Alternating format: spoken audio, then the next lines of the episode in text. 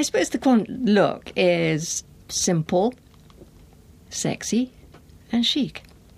Mary Quant, you've been universally acknowledged as the woman who changed the face of fashion and beauty forever.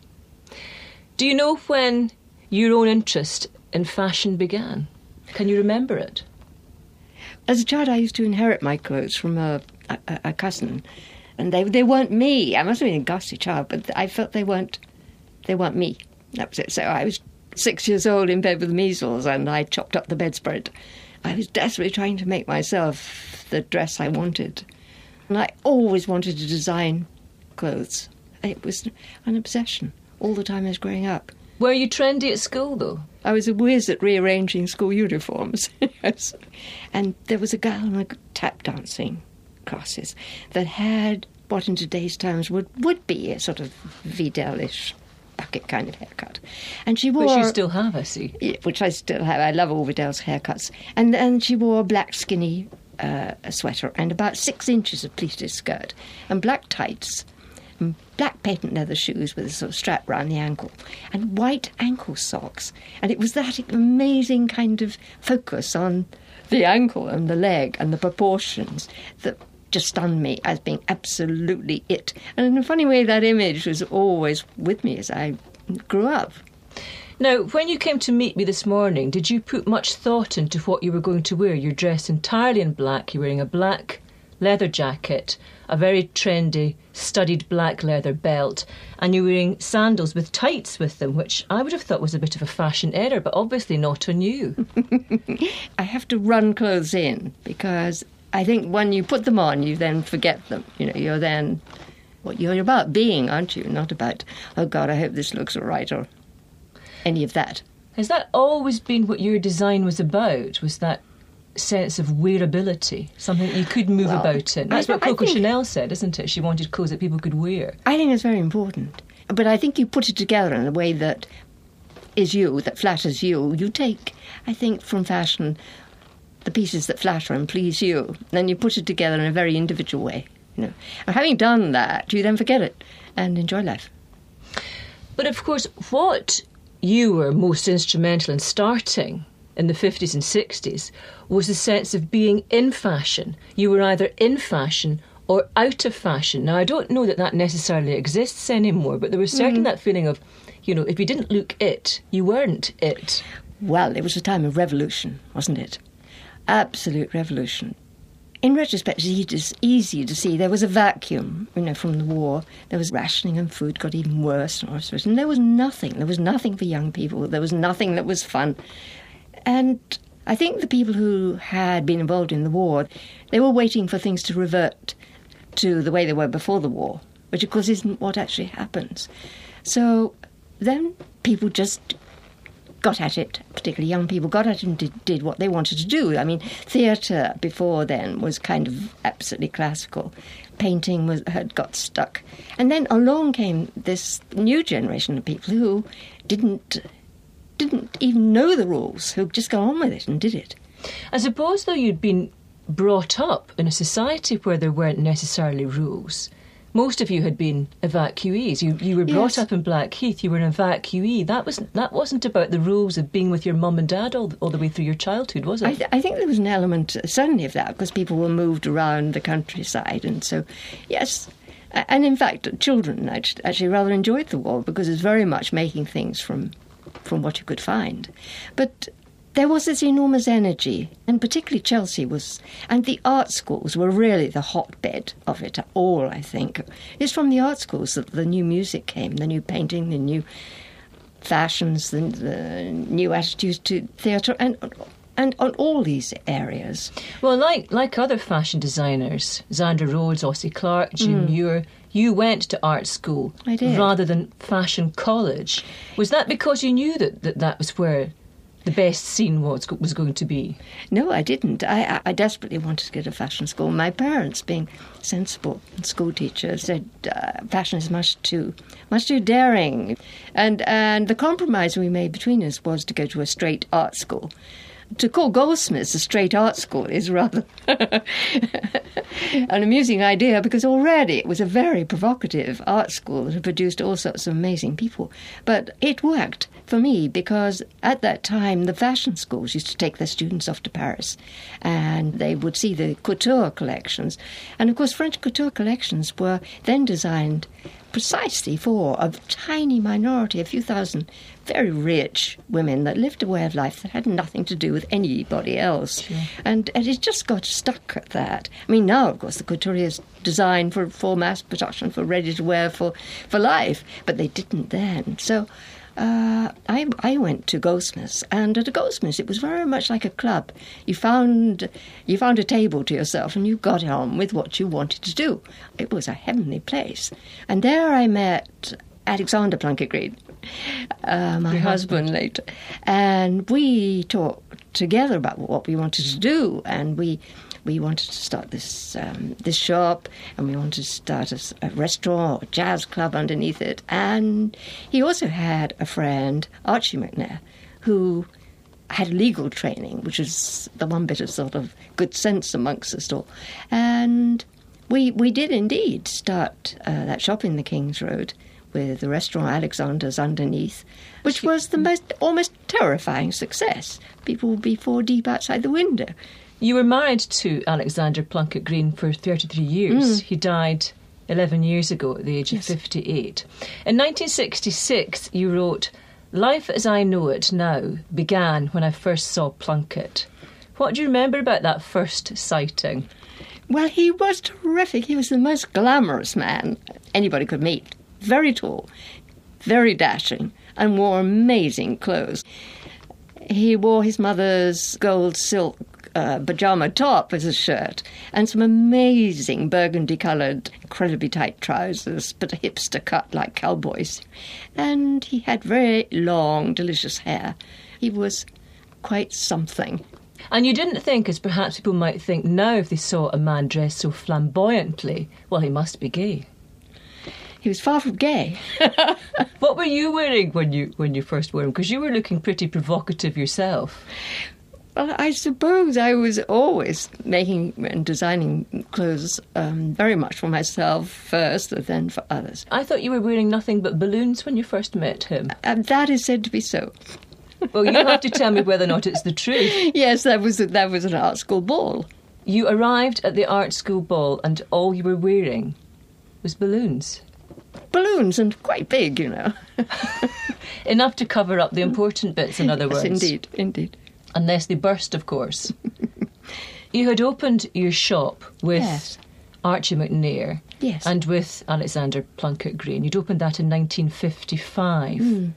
You're saying that it was terrifyingly successful. Had you not anticipated success? We hadn't anticipated that. that degree of success. We didn't really have the the working capital to, to handle that amazing success. We could only make so many clothes. You know. I mean, I went to Harrods to buy the stuff I wanted. The um, fabric? The fabric. You didn't know to buy it wholesale? Well, no. I mean, Archie told me that Harrods was the best credit because uh, you didn't have to pay for a year. Indeed, that seemed a very good idea.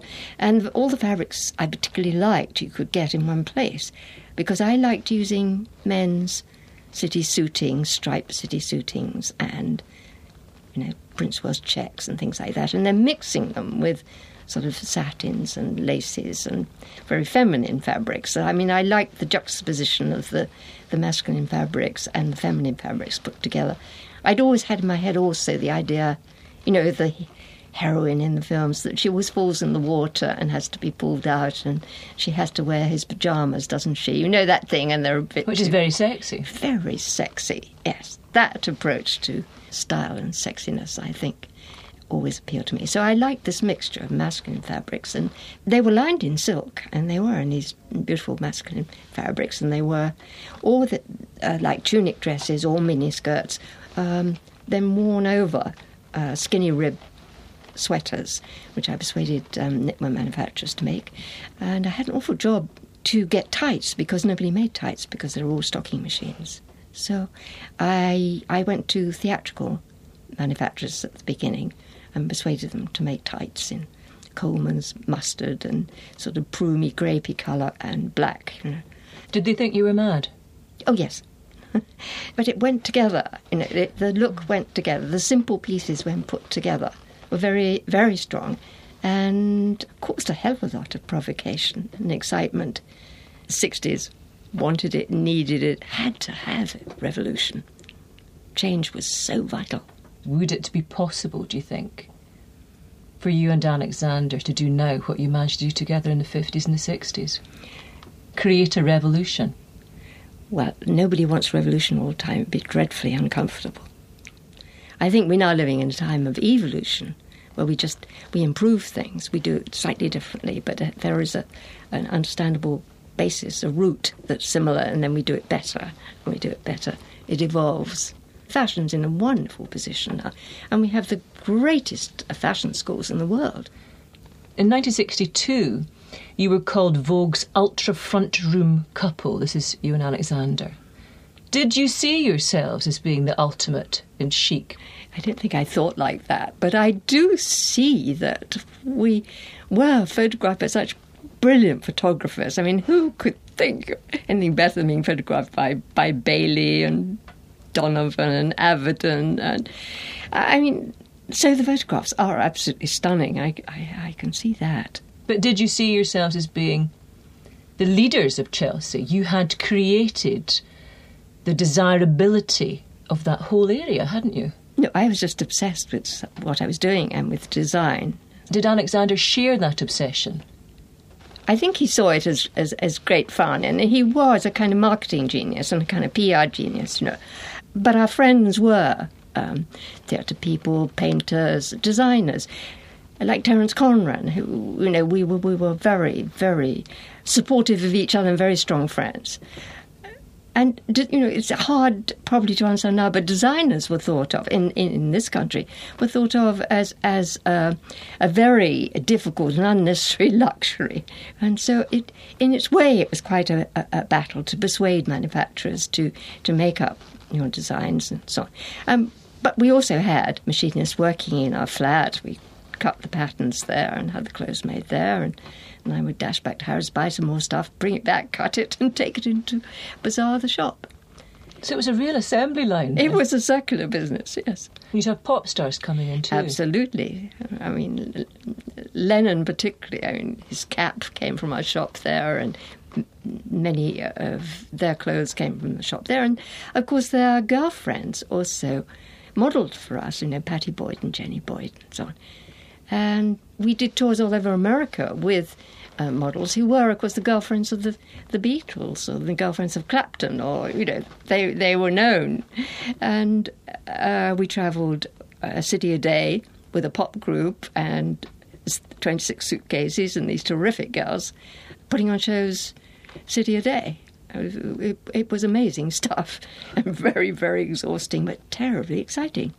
How much of your design was original invention, and how much was it observation of what was going on around you and what was going to be the newest look? Well, there wasn't anything going on around me. It was what I wanted to do, and I quickly realised that enough of my friends, enough people I knew, and indeed then um, you know, the manufacturers from America confirmed it. This is what people wanted. What would you say that you can take complete credit for?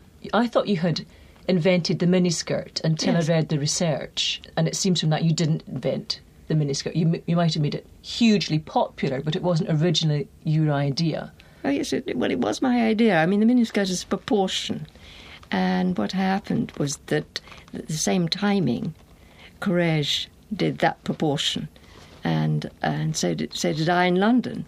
I mean, obviously the designs were different, the miniskirts were different, and the and the dresses were different, but the proportion, which became known as the miniskirt, was was the same, and so that's what uh, caused the caused the situation. So it was indeed the miniskirt. What was the miniskirt saying? What was that a statement about? Was it about women's emancipation or women's availability? Uh, well. It's always easy to analyse um, looking back, and one can see that the clothes... Fashion always anticipates the time, it anticipates the mood, doesn't it? And one can see that the clothes the whole idea of the clothes said, isn't life marvellous? Did fashion predict the fact that there was going to be a contraceptive pill pretty soon in the market, though? I, I think in a way, because it always, you, you can see by the look, you know, it did suggest it's marvellous to be a woman. It's marvellous to be alive and to be a woman now, right now, because, you know, the emancipation of women was only only for real when women could have their own careers, make their own money and be economically but in, you were independent. Doing. So which, you were an excellent role model, really. Well, that I suppose too, yes. But the miniskirt sort of did certainly, and the hot pants the, the, and the hipster pants later, it did all suggest, you know, I'm in charge. I love being female. I love being alive, and this is it. Mm. They were very, very optimistic times and a very optimistic look. Were you a bit of a tease at that time? I've read from the cuttings that you were interviewed by a journalist and you had revealed to this journalist that your pubic hair you had dyed green and shaved it into a heart shape. Very adventurous. This, yes, this was an interview. Well, uh, I, I was being chivied by a journalist. It went on and on about why do women decorate themselves, you know, and I, I said it is part of being a woman. You know, this was a man. If you were a woman, you would understand. Even if we didn't wear clothes, we would find a way of decorating ourselves. For instance, I said. I see. Were you actually sporting yes. a green pubic heart yes. at that time? You yes. were. Whose idea was it? Yours or Alexander's? Alexander's. And it wasn't green. And was he prepared, was Alexander prepared to decorate himself also? No, I, I think I think it is fundamentally true that it is one of the joys of being um, uh, a woman. And uh, I think, you know, makeup has an awful lot to do with that. I mean, I think uh, it's a way of getting into the mood to want to go out in the evening, to want to go out and enjoy yourself and enjoy being you as a woman.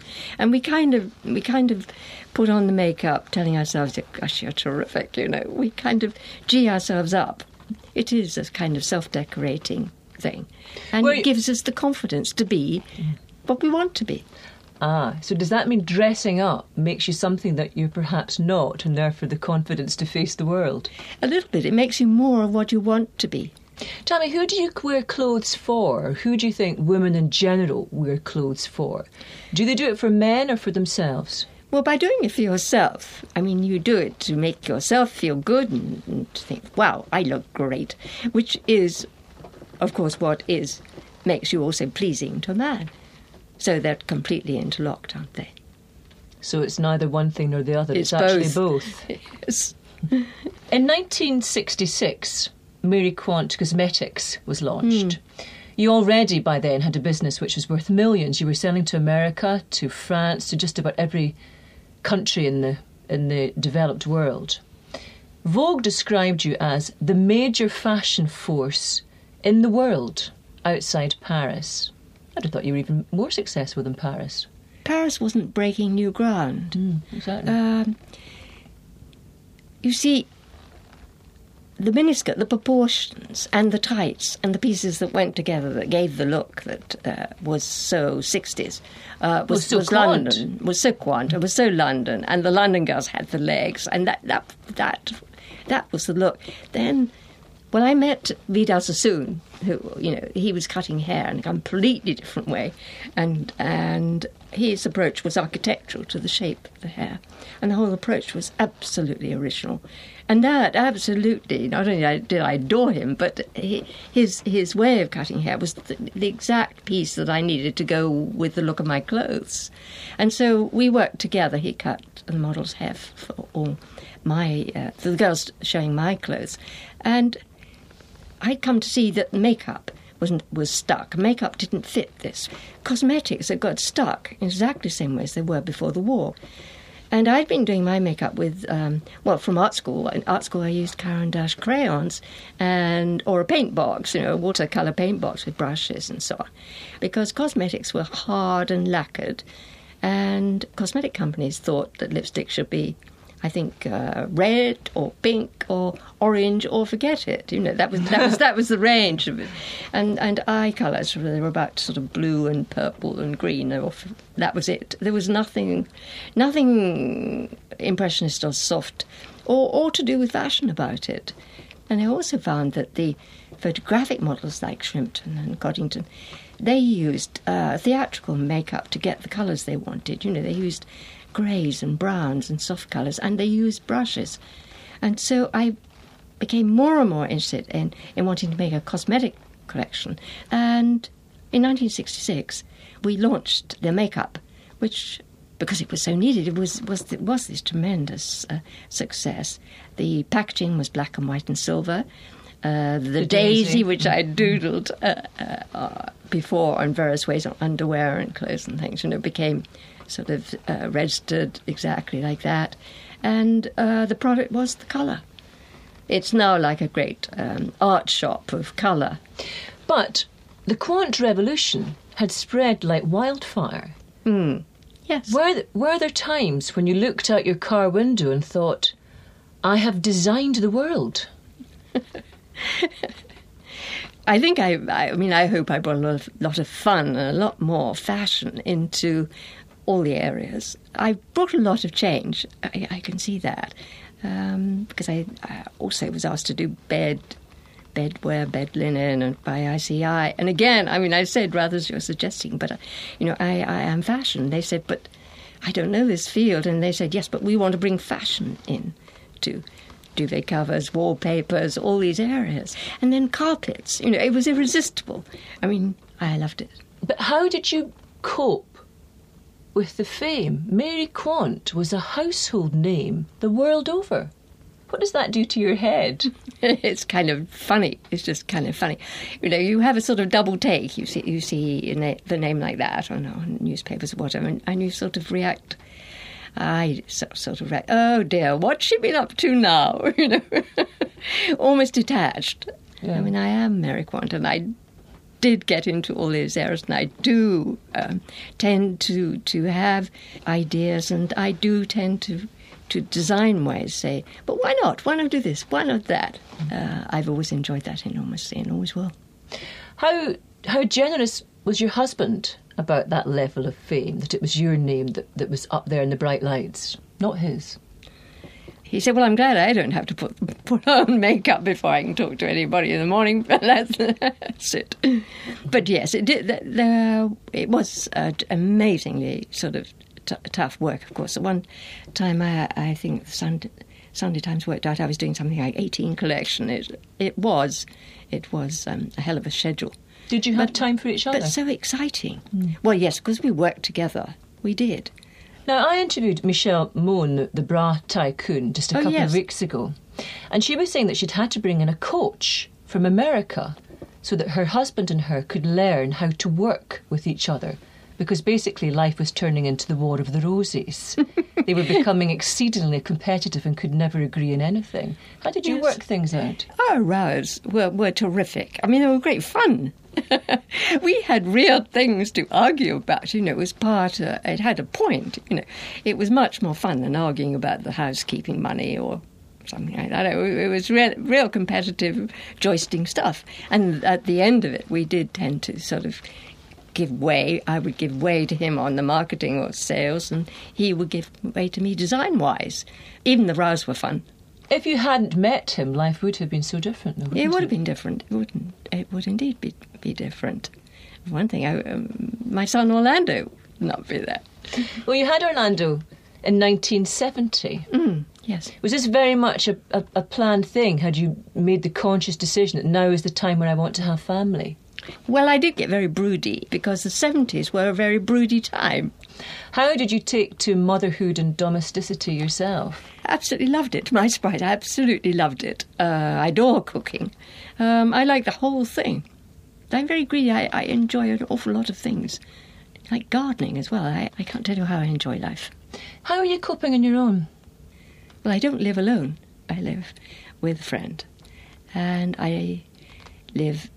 Uh, in the country, and I, I, I work there about three days a week and two days in London. So is this a romantic friend that you... that you? Oh, yes, of course, of course, of course.